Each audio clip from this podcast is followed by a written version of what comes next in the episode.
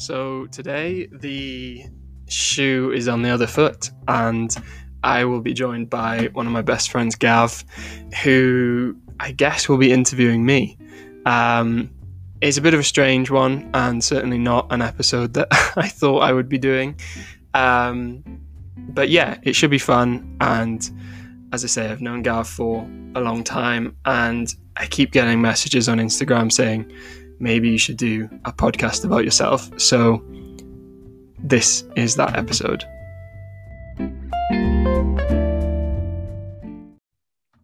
Okay, James, good evening. How are you? Good, thank you. How are you doing? I'm not too bad. It's a little bit strange being on the other end for once. Um, because yeah, I normally feel really prepared and I've got loads of questions ready and just see where the conversation goes. But obviously this time I don't have any. So Yeah, I bet. You're uh, you're making me panic then though with your preparedness. yeah, I mean, it kind of made sense. Obviously, I've explained already, but we've known each other, uh, well, five coming up to five years now. Um, so yeah, I felt it was it made sense for us to do it together rather than just me talking into a microphone and boring the hell out of everyone. so hopefully, is definitely.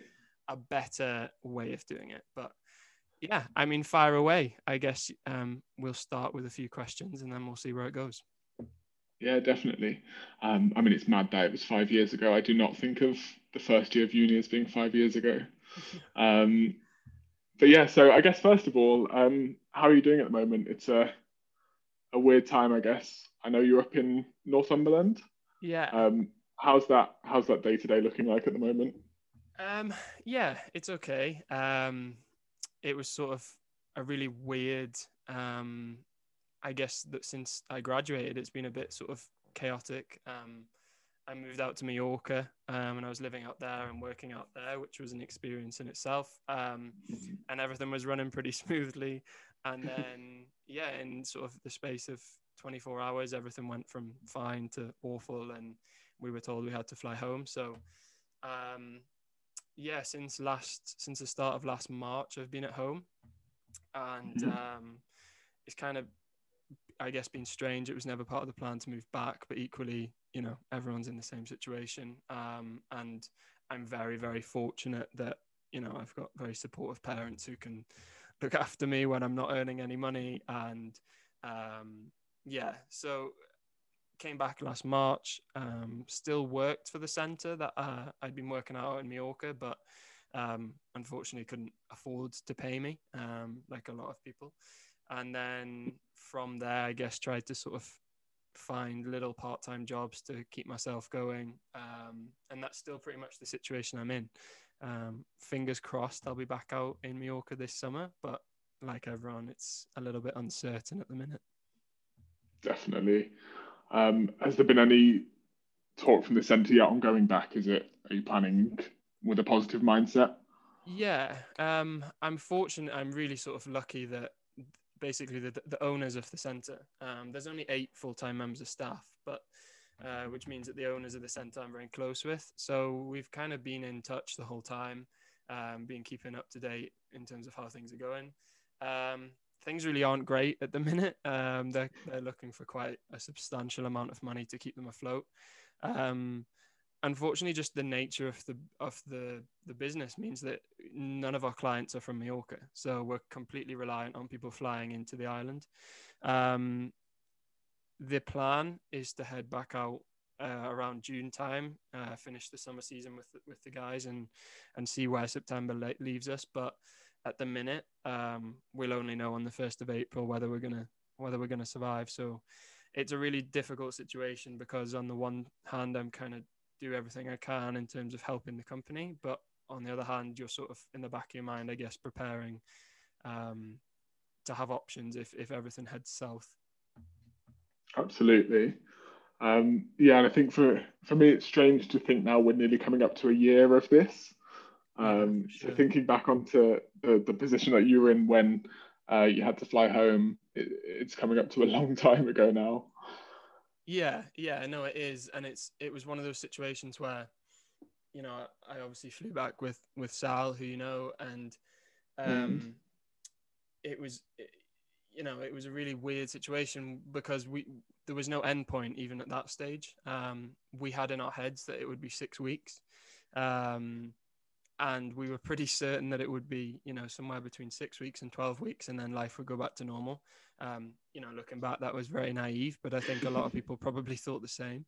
Um, but yeah, that's been the difficult part of all of this. You know, for for in terms of various aspects of my life, it's um, even now there's no clear endpoint um, or, or sort of it's impossible to plan and i'm certainly someone that i kind of like to know what's going to happen. I like to know what's happening next week next month. I like to have things in place and um, that's been that's been pretty difficult. Absolutely. I think yeah i'm much much less of a planner as you well know but uh, this is even pushing my lack of preparation. Um, but yeah, so I thought it would be interesting for me today um, if we could talk a bit more from a perspective of, um, or for an audience, I guess, who don't have as much familiarity with um, diabetes. Mm-hmm. So um, I think a number of the other podcasts have been with some key people from the type 1 community. Yeah. Um, but I guess it would be interesting to to look back on from an outside perspective. Um, so I've heard um, that you were diagnosed at eight from the other podcasts. Um, how was that experience? What was the what was your mindset at that point? Mm. Um, yeah, it's weird because it is it is one of those questions that that no one ever really asks me. Um, and I guess I've been sort of asked, quite enjoying sort of hearing the diagnosis stories of other people. Um, I think in many ways, since I started speaking to other people, it's kind of become clear that maybe I was very fortunate to be diagnosed at eight. Um, mm-hmm. You know, I didn't have many sort of set routines in place that had to be altered at that point. Um, and I was very young, so the majority of sort of major events within my life have happened with diabetes.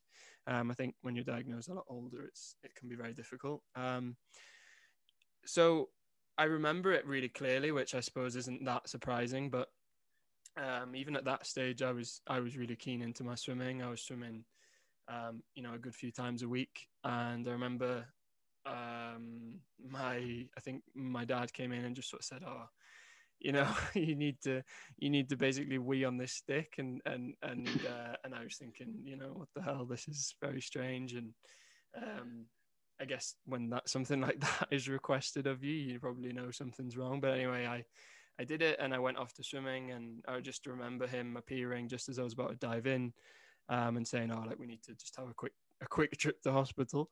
Um, so I was obviously, you know, I was eight years old. I was, I was pretty upset um, in the car on the way there. I didn't really understand what was going on. Um, and then, yeah, we got there and, and, and, you know, I don't remember anything about what they told me in terms of being diabetic. I remember being quite proud when I came home to my sister and saying, "Oh, I'm diabetic." You know, you're not.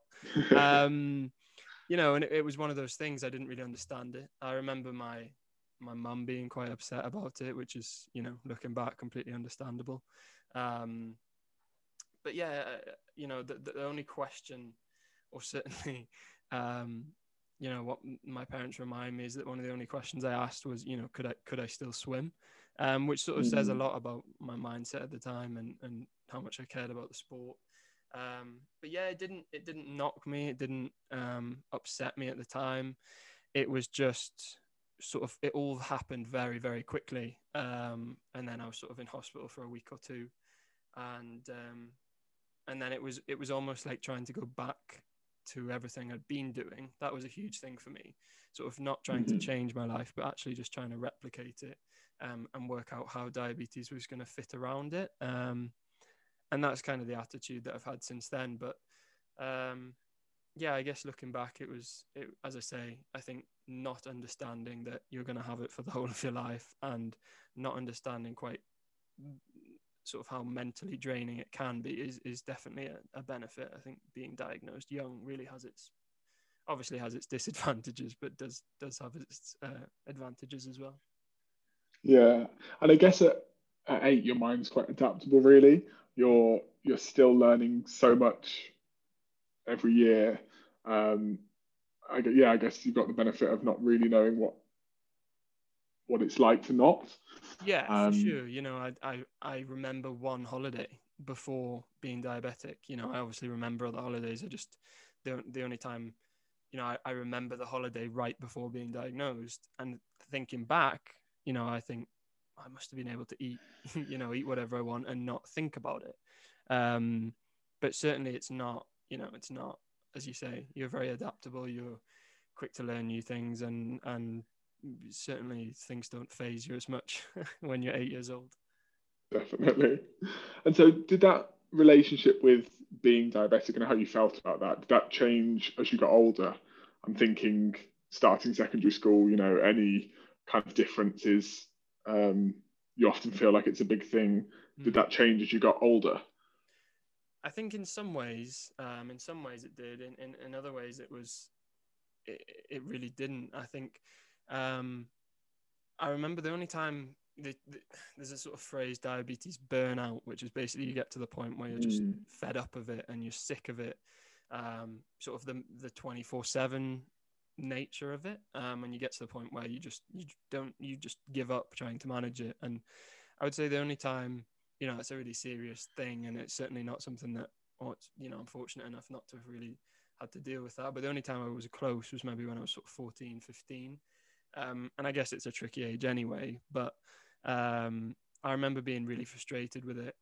To be honest, at school, it didn't bother me. Um, I was able to do everything that I wanted to. I was able to do what my friends were doing. And, you know, it, in terms of being diabetic and sitting in a class and learning, it, it doesn't affect it. I think sport was was sort of the, the thing that I was different. Um, you know, there was times I didn't get to do PE when I wanted to. It was never um, it was always just frustration, I guess, you know, especially with swimming. It was sessions that I had to miss. It was, you know, competitions I swam badly in um, when when I'd been up all night trying to figure out, you know, what my bloods were doing. Um, at school, as I say, it didn't it didn't impact me too much, but certainly there were times, you know, um, you'd be sat in class having low blood sugar and and feeling absolutely awful and you know you're when you're when you're hyper, when your bloods are low you're grumpy anyway and when some idiot you know starts moaning that you get to eat a Mars bar when no one else does it, it, it can it can wind you up um, yeah. but no in, in terms of the sort of I think I was very fortunate that you know now I speak to a lot more type 1 diabetics who do have real issues at school I think I was maybe fortunate that either I had very good people around me or it just didn't uh, didn't seem to phase me, and I didn't really th- feel the need to make a big thing of it. Yeah, that well, that's good. And so you mentioned swimming there. Let's let's talk about that because when I think of you, swimming is one of the main traits. I mean, it's not a trait, but one of the main things I think about, especially thinking back to uni when I would try my absolute best to get to a 9 a.m. lecture on time, and I'd get there and you'd have been up since five, already done two hours swimming, and still got to the lecture before me. Um, but so when when did you actually start swimming? Um, so as I say, I was I was swimming before I was diagnosed. In terms of, mm-hmm. I joined the club. So I was doing lessons, and then I would I say I maybe joined a club um, when I was eight, but in the February, um, and then mm-hmm. obviously was diagnosed in the November. So I'd maybe only been part of the club for for six months or so, um, a little bit longer. Um, yeah, and then from there, obviously, had a little break when I was diagnosed, um, and then very quickly sort of adapted my training. I had, you know, a coach who I'm still friends with now, um, very close with, who who was brilliant and sort of very willing to learn. You know, he held his hands mm-hmm. up and said, "I don't, I don't know anything about this." Um, so between myself, my parents, and, and my coach, we, we got back on track, and then. Um, yeah, from there, it, it, it kind of worked wonders for me. So I was really pushed um, or, or not pushed that's the wrong word but but i knew the benefits of doing it in terms of my diabetes control so um, having that regular exercise was really beneficial um, mm-hmm. and then from there it just really spiraled and i started doing quite well when i was 11 um, and sort of started you know going to national competitions and um, and then it just sort of carried on from there and, and made my first sort of junior international team when I was uh, when I was 15, and um, and then went on to university and had ambitions, and and obviously some of them happened and some of them didn't. So Um, but yeah, it is very much, you know, when I stopped swimming, I was 21, 22. So I'd been doing it for, you know, 14 years. And other swimmers can certainly probably relate to this that it, it does really become your identity. Um, and it's something that, you know, I've spoken to Sal about in particular a, a hell of a lot um, in terms of sort of how you replace that, um, which can be quite difficult. But yeah, in, in, in, in terms of, you know, I started at eight and, and as I say, it sort of grew from there. yeah, it's, it's funny to hear you mention about identity actually, because um, not to do with swimming, but I always did a lot of athletics around the same ages as you, really. Yeah. Um, and I stopped. I think it was during our at the start of our second year of uni. Yeah, yeah. And it's that exact same thing of okay, throughout school you were known as like the sporty guy or like the guy who did athletics, and then it's yeah, what do you do to fill that time? Um, yeah, yeah, that's sure. it. It's sort of a yeah. It's it. I guess it's a pride thing as well. You sort of you know, as you as you say, if you're the sporty one at school, or if you're, you know, I was certainly known as the swimmer. So if you, mm.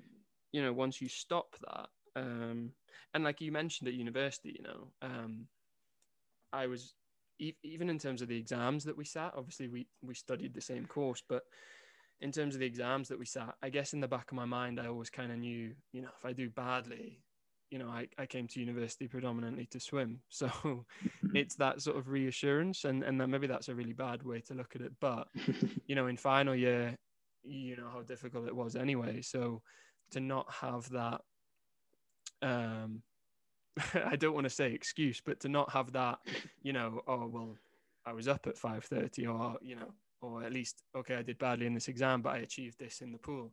It's sort of that, yeah. um, you you sort of become the same as everyone else and i think at university everyone's trying to be unique in some way and certainly when you give up the thing that feels like it makes you unique um, it's quite difficult i feel like especially at the university that we went to being loughborough and the kind of top sport uni in the uk um, there's definitely a, a sport crowd and a not sport crowd there so yeah, quite sure. and, and it's sort of you know, I mean, you know, you, you obviously know um, at university, my initial group of friends was was, was swimmers because we, you know we went to university three weeks early, so we met each other. I'd been there for three weeks before you guys arrived, and you obviously you know a few people from being at competitions, and you build mm. up hmm. friends. And obviously, you know, with the exception of some people, including yourself, a lot of my closest friends are are um,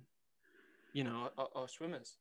Um, so yeah, it's it's it's it's one of those things. I feel like I've really sort of gone off on a tangent there compared to where your question was was meant to take me. no, that's fine. Um, so I guess you've put a lot of that energy then that you had for swimming into a bunch of different things the last uh, well year or so, I'd say, especially since the start of the pandemic. Um, one I've continually noticed is uh, you on the the bike um, because every morning when I open my Instagram, you've done another 50 miles while I've been sleeping.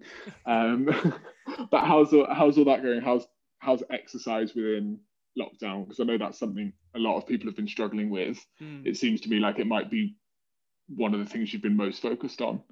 Yeah, for sure. No, 100% You hit the nail on the head there. And I think to a certain extent, that was at least initially driven by the fact that you know it's a fact that um, if your diabetes is is poorly controlled then you're more at risk of this horrible virus so that is mm. obviously in the back of your mind that is a, a driving factor to an extent but but you know only to an extent um, when i came back from mallorca you know, as when I'd been in Mallorca, I'd actually just got back in the water and I'd done my first race since I guess I hate the word retiring because I feel like you have to be quite good to say that. But in terms of quitting, I guess, um, you know, I'd got back in the water and I'd done my first race and it was the first time where, you know, I'd got a real buzz from it again. Um, so I was kind of really enthusiastic about everything and, and obviously then this happened and I was back at home and I was, uh, I started running quite a lot.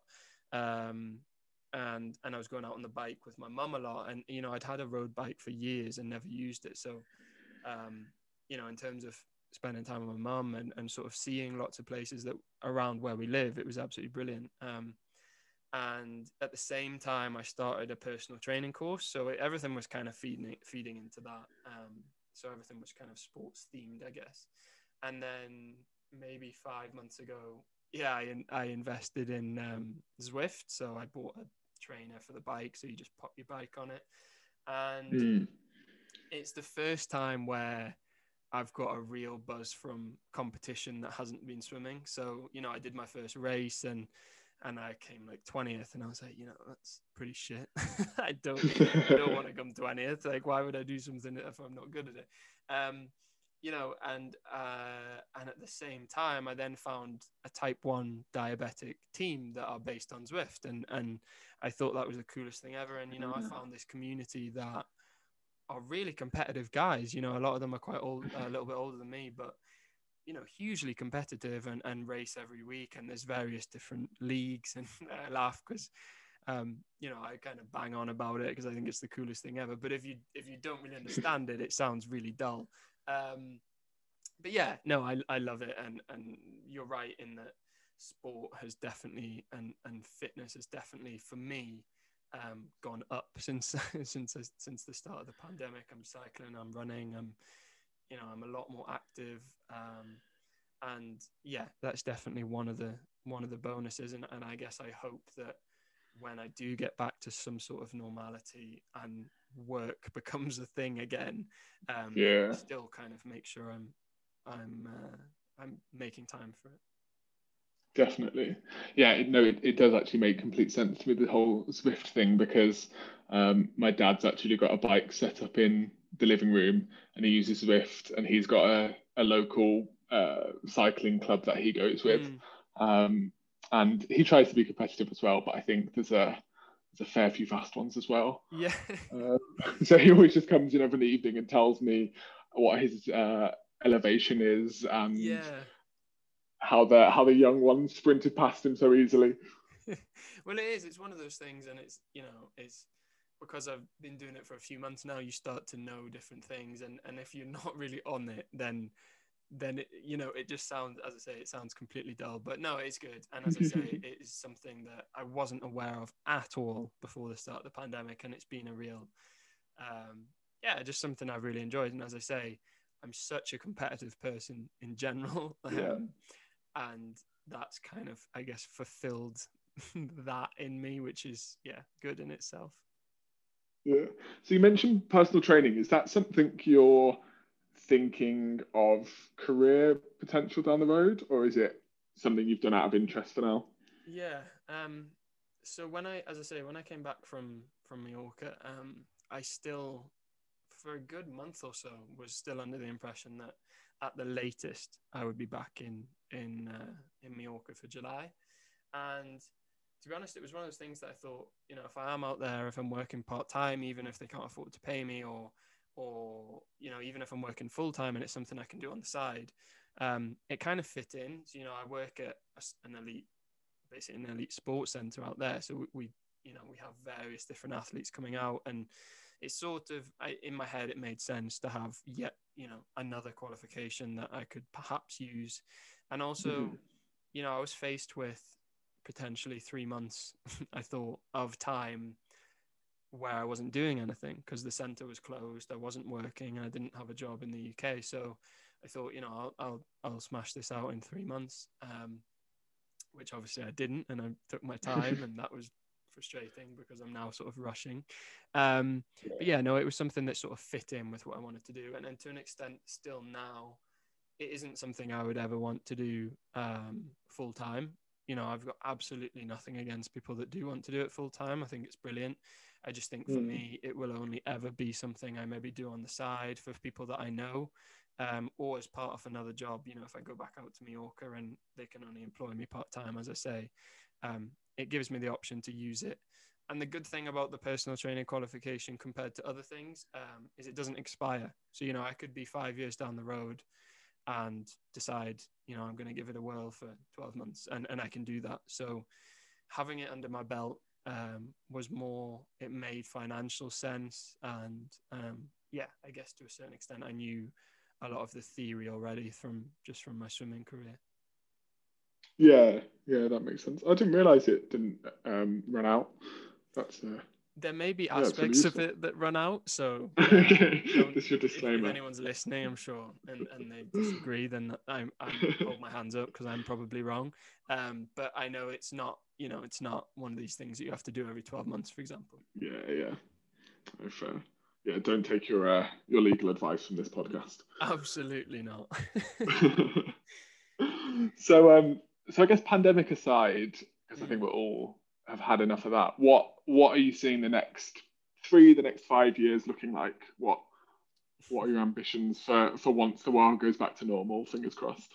Yeah, um, it's really difficult because I, I'm kind of in a position now where, depending on what happens outside of my control, will sort of depend, you know, dictate what I what I do and which which choices I make. Um, at the minute, I would say I'm probably sat on on on three potential routes. Um, I guess the first being, you know, going back to Mallorca, um, and and sort of just taking my job again. Um, so working full time out there. Um, you know, living in in Palma probably, which would be a change. Um, mm. and I guess building some sort of life there for for, for two or three years. Um, I guess the other option is, is still moving back there, but working part time. Um, I've got a project that I'm working on at the minute with someone else, um, which sort of potentially may come to fruition at the end of this year. But again, um, it's trying to, you know, get that kick started and, and get that off the ground at the minute. So it's not, you know, it's not something that I can just jump on at the minute because uh, th- we might mm-hmm. not be making money from that, you know, for 12 months. So, um, and then and then I guess lastly, it's it's sort of look elsewhere and and perhaps still work on this project and and also um, you know get game work somewhere else. I think outside of employment, I I think like everyone, this has really opened my eyes to just how important it is to sort of take opportunities when they come. Um, you know, there was various things I maybe didn't do that I that I wish I had now, and certainly in terms of traveling, um, you know, Sal and I mm. have a very similar mindset that you know the money we do earn should be spent on on doing things and um and sort of seeing new places and and you know individually as well. There's a there's a lot of things i want to do on my own. Um a lot of places i want to be and and, and even a lot of places i maybe want to work for a few months. So i guess uh, a really bad answer to your question but in terms of three years you know i would um in an ideal world, I'd still, you know, I'd, lo- I'd love to be in Mallorca, perhaps working yeah. part time at the job I was doing, um, and and and have maybe two, you know, a, one or two projects of my own underway, um, and then longer term, it's difficult to say, but Mallorca is a beautiful place to live. It's absolutely stunning. It has its advantages, but um, you know, I'm nearly 24. Um, if I think five years from then or, or six years from then, I'll be 30. Um, it's not Don't the type of place that. I would I would maybe settle down. Um, yeah. So it's somewhere that I would look to gain a lot of experience and maybe use mm-hmm. the time there to, to to work on a few projects and then hope that by that point um, I could maybe run run with those. But as I say, you know, I could get a phone call next week and say, you know, the the, the center doesn't exist anymore, and and that's perfectly, you know, that that is that is potential. It's not, you know, I'm not just saying that. That is may happen. Um, so yeah. being able to, I guess, to to rapidly rapidly change those plans that I have. But what about yourself? Yeah. Oh well. Um, Flipped it on you there, think, Gav. Yeah, you did. You did. I'm not prepared. Um, I think for me, I'm I'm in a, a different position where I'm working full time, yeah. and I think it's been really. I've been really pleased that I I basically started my let's call it a graduate job um, six weeks before basically everything fell apart. So we, um, yeah, I'd, I'd been at work for six weeks when we got the email that we were going to be working from home full time, and then haven't been back since. So um, I think we were saying the other day it's largely like just a repetition day on day of uh, when you are working and we're in lockdown. Um, so I think for me, it's been a, a, good year to to get experience and to work while there hasn't been a lot else to do. Um, so I think definitely we'll.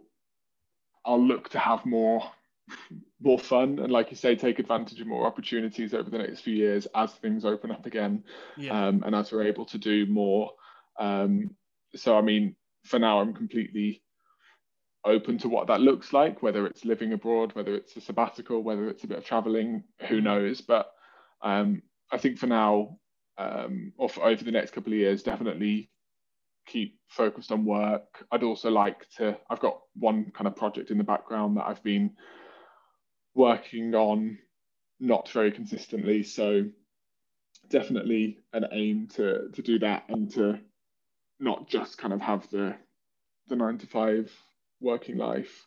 Yeah. Um, yeah. Yeah, I think I think like you, it's the the aim really to is to have options.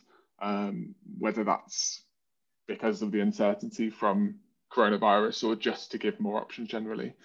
Um, so again, not a very specific answer, but uh, I think, I think if anyone has a very black and white specific answer at the minute, though, they need to be aware that, that yeah. you know that, that that it can change, and even after this, you know, I was sat this time last year in Mallorca thinking, you know, this isn't too bad, and, and, you know, two two months after that, I was I was on a plane coming back. So I think I think another thing I would say is that it's been an eye opener as to how sort of how quickly things can change. Um, and, and I'm very aware that you know there was various times over the you know the seven or eight months that I was in Mallorca that I really took it for granted and um, mm. you know just I was in Mallorca and, it, and and that was that you know it wasn't I think it was only when I was speaking to other people and they were like oh you know it must be amazing that you really sit back and think yeah it's a it's an amazing place to be um, so yeah I think that's another thing just making sure that I'm constantly reminded or remind myself that you know things can change very rapidly. Definitely, yeah. I think it's it's mad to think, isn't it, that uh, a pandemic was on pretty much all of the government's risk lists. It was on kind of things to watch out for huge companies, but it's just something people never mm. they rated so low and they never t- uh, really considered it as a possibility. But no, I think it's it's woken everyone up about being grateful for the position you're in, really. Yeah, for sure, for sure. Um, but so, final question then. I figure we need one focused on the title of this podcast. Um, so, type 1 Al and the kind of um, type 1 diabetic community you're in now and the work on Instagram. Um, I think it's been great to listen to the podcast and to see all of the the kind of information you're putting out there as well as the um, just kind of social community you've been building up. So have you got any specific aims around that in, in the coming months? Um, or are you just going to continue to to ride the wave of it really? Yeah, I mean, so it was it was it was really strange sort of how it all started. Um, I started it actually maybe a few weeks before the whole pandemic started, um, mm. and I was in Mallorca and I actually so one of the girls that I spoke to, I think, uh, yeah, the very first podcast I did um, was with um, a girl who on Instagram is called Type One Travels, and mm-hmm.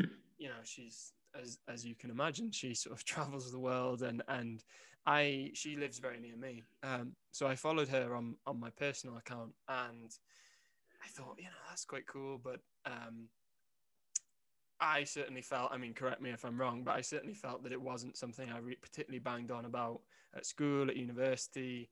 Um, you know, even to those closest to me, you were obviously aware of it, but it wasn't something that I would preach to people about. It wasn't something that I felt the need to kind of talk about. And and I'd and I'd always been one of those people where, you know, as a diabetic, you're invited to these sort of meet and greets. I guess you they try and pair you up with other people who are diabetic in your region, which is a good idea. But when you're younger, you the last thing I wanted was to be associated with other diabetic people because I didn't really see myself as having to be put in a category. Um, mm. So, that as I say, I followed you know Type One Travels, and then there was a girl called Brit who who I followed as well. Um, and I thought, you know what, what's the harm? Um, and at the time, I was kind of thinking in the back of my head, maybe I want to do personal training. And I had a few conversations with people and and thought, you know, if I go into it, there are just there seems to be a thousand new personal trainers on Instagram every single day, and yeah. everyone is telling you what to do. And I thought, you know what, they need another one. so, um, uh, but even I recognize at that point maybe I need a specific niche, and that's how it started. So I thought I'm going to post fitness content and call myself Type One Al, and I quickly realized that there was no connection between saying I was talking about diabetes and just generic fitness posts, and then it sort of quickly moved away from that, and it was more about myself, um, what I was doing, what I was eating, where I was and um, I wouldn't say it snowballed. It definitely didn't. I I spoke to a lot of people. I got to know a lot of people, um, and it built up gradually, very gradually. It still is. Um, you know, I'm I'm not. It's not.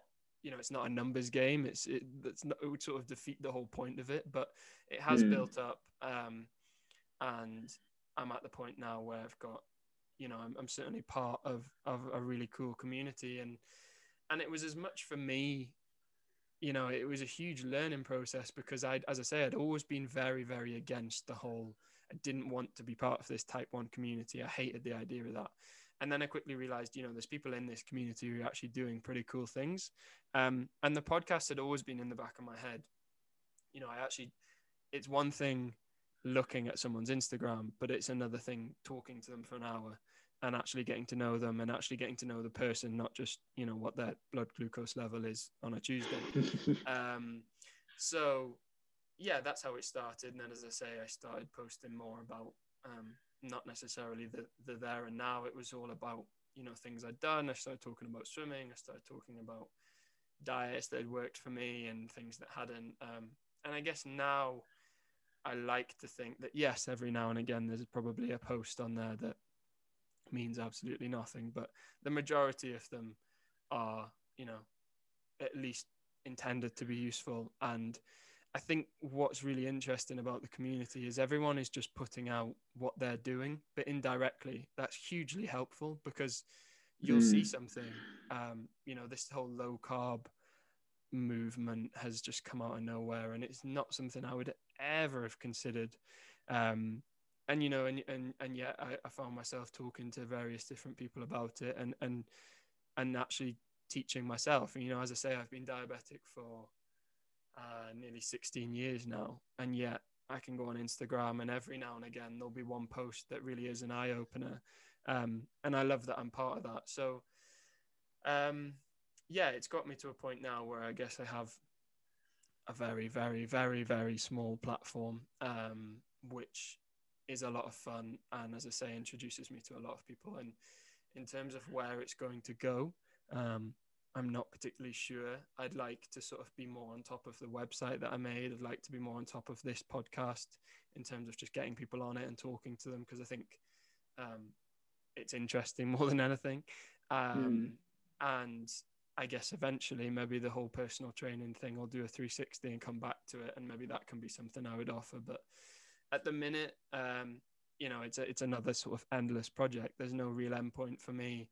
I will still be diabetic tomorrow and the next day and the next day, and as will everyone else. So, you you know, things are always happening, um, and I like to think that when the world gets back to normal, a lot of these people who I do class as friends now, after you know doing it for for nearly a year, um, you know, I like to think maybe the opportunity to start developing things um, you know actually in person and get to know these people um, is would would be an option. But yeah, I guess I guess another very poor answer to a very straightforward question.